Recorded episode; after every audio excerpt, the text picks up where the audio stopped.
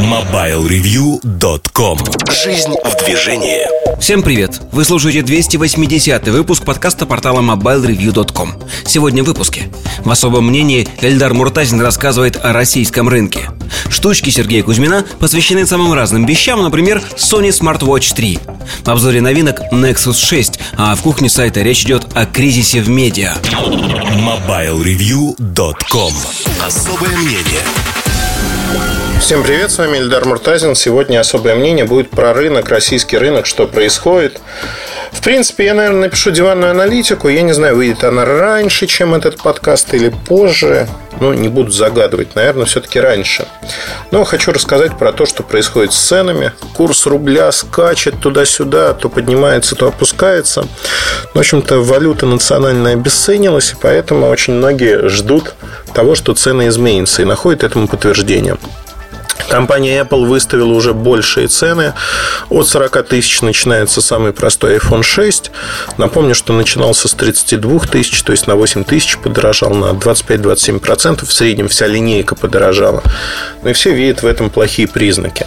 При этом надо отметить, что iPhone и другая техника Apple, видимо, за счет того, что курс упал еще сильнее, может подорожать еще больше. И iPhone будет начинаться не от сорока тысяч, там от сорока шести - сорока семи, а то и от пятидесяти. Ну, то есть совсем безумие. Но это, в общем-то, дает другой интересный взгляд на вещи. Не только то, как будет жить рынок, потому что, конечно, есть шок от цен. Люди привыкли к другому ценовому уровню. Многие хотят сохранить свои рубли, и поэтому, если посмотреть на продажи электроники в ноябре и в декабре, то они растут. Они растут очень сильно. То есть на фоне того, что рубль обесценивается, многие люди, не откладывая свои покупки, они бросаются и покупают. Там у крупных сетей прирост продаж очень заметный от года к году, да и от месяца к месяцу. От месяца к месяцу прирост продаж, там, условно говоря, там сорок - сорок пять процентов, у кое-кого там шестьдесят пять процентов, у монобрендовых сетей, например, там фирменная розница электроники Samsung или там в магазинах Sony. Ну, то есть рост есть. Рост связан с тем, что люди свой отложенный спрос они реализуют сейчас, не ждут. Они не ждут того, что будет происходить потом. Конечно, многие завезли свой товар по старым ценам и пытаются на этих старых ценах сыграть. То есть закупка была в рублях, закупка была давно, поэтому прибыль получают. На фоне выросших цен того же Apple вы, выглядит как бы интересно. Например, Samsung сыграл в противовес на те модели ключевые, которые они продавали хорошо, например, Galaxy эс пять. Они сделали снижение цены даже до, с двадцати семи до двадцати четырёх тысяч рублей, то есть на три тысячи дисконт. И получилось неплохо. Выросли продажи в два раза. Только за эти две недели, что идет акция, она идет, кстати, до двенадцатого января, за эти две недели аппараты в большей части розницы, их вымыли просто, их нету. Дефицит. Новые поставки будут небольшими, и фактически можно говорить о том, что Samsung мог этого и не делать. Все равно то, что оставалось, даже при фиксации цены, оно бы было продано. В частности, компания в январе, в начале января поднимает цены на десять процентов. По сравнению там, с тем же Apple, цены меняются не очень значительно.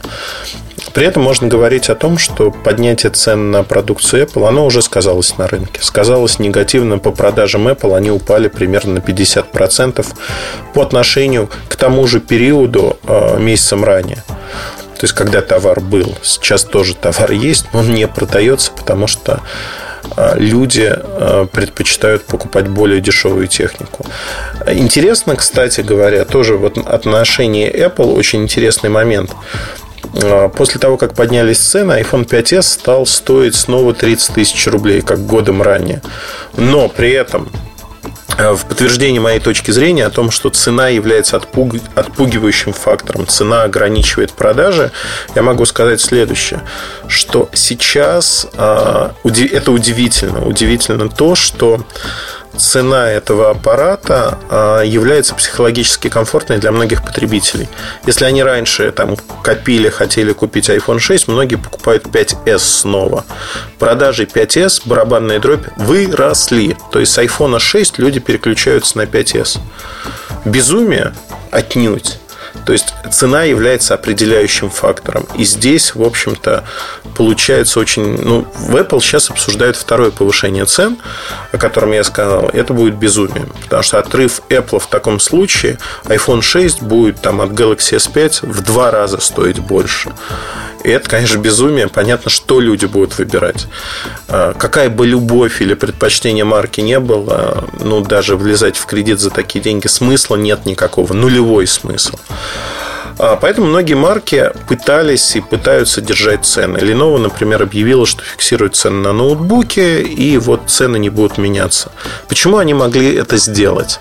Объяснение очень простое. По ноутбукам у компании Lenovo есть российский склад, куда они завезли достаточно большое количество ноутбуков в рублевых ценах. Это фиксированная цена.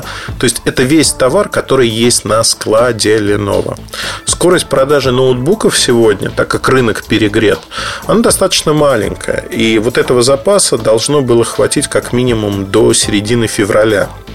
Но за счет вот такого пиара, маркетинга, если хотите, я думаю, что это будет продано до начала января. Вот этот пик предновогодний, когда люди тратят деньги, он будет максимальный за счет кризиса. И здесь, в общем-то, к бабке не ходи.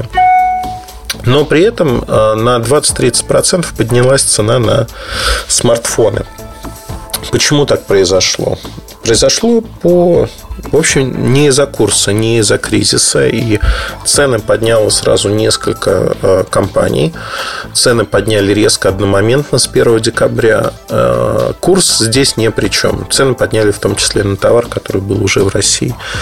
Объяснение следует искать в действиях государства российского, которое, в общем-то, до недавнего времени достаточно вольготно, еще до этого кризиса, закрывало глаза на то, что происходит на таможне.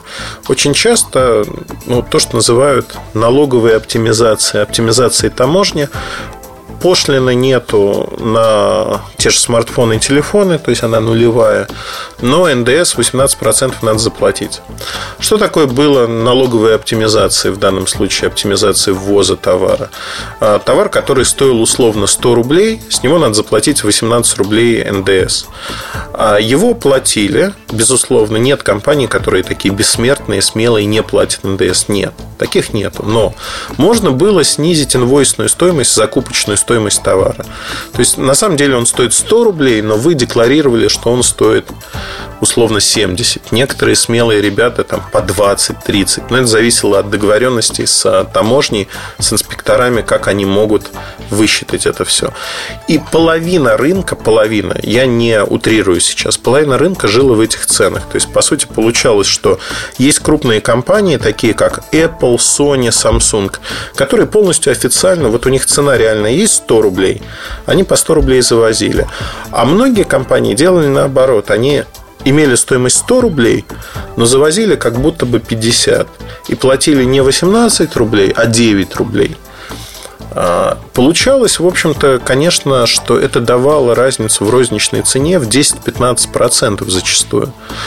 То есть, помимо того, что товары разные, помимо позиционирования разные, ну, то есть, эффективность бизнеса, на этом можно было заработать, ну, в среднем, конечно, десять-двенадцать процентов на оптимизации, если вот совсем в наглую, но пять-шесть процентов это гарантированно, стандартно можно было получить.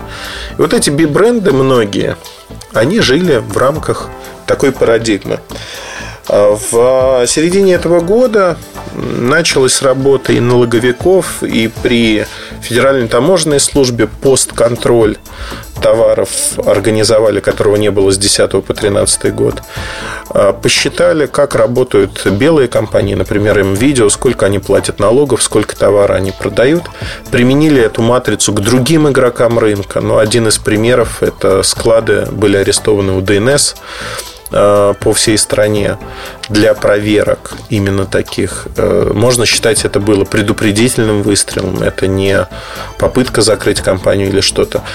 То есть, фактически, государство жестко, быстро и достаточно эффективно начало приводить в порядок отношения в этой области.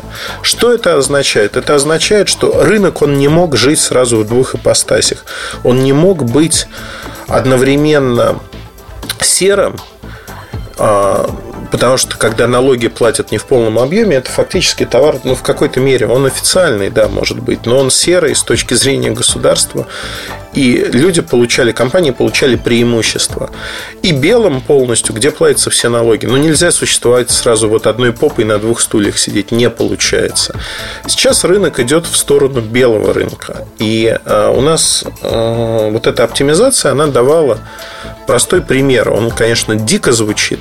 Китайские смартфоны-флагманы, Meizu, Xiaomi, да все что угодно. В России, ну, Xiaomi плохой пример, Meizu, например, они в России стоят дешевле, чем в Пекине или в Китае. Дешевле в России. Процентов на пятнадцать-двадцать. Это как раз-таки та самая оптимизация, не уплата налогов в казну. Сейчас казна эти налоги будет высасывать из всех. И, в общем, по всем крупным сначала прошли, сказали, а-та-та, надо платить.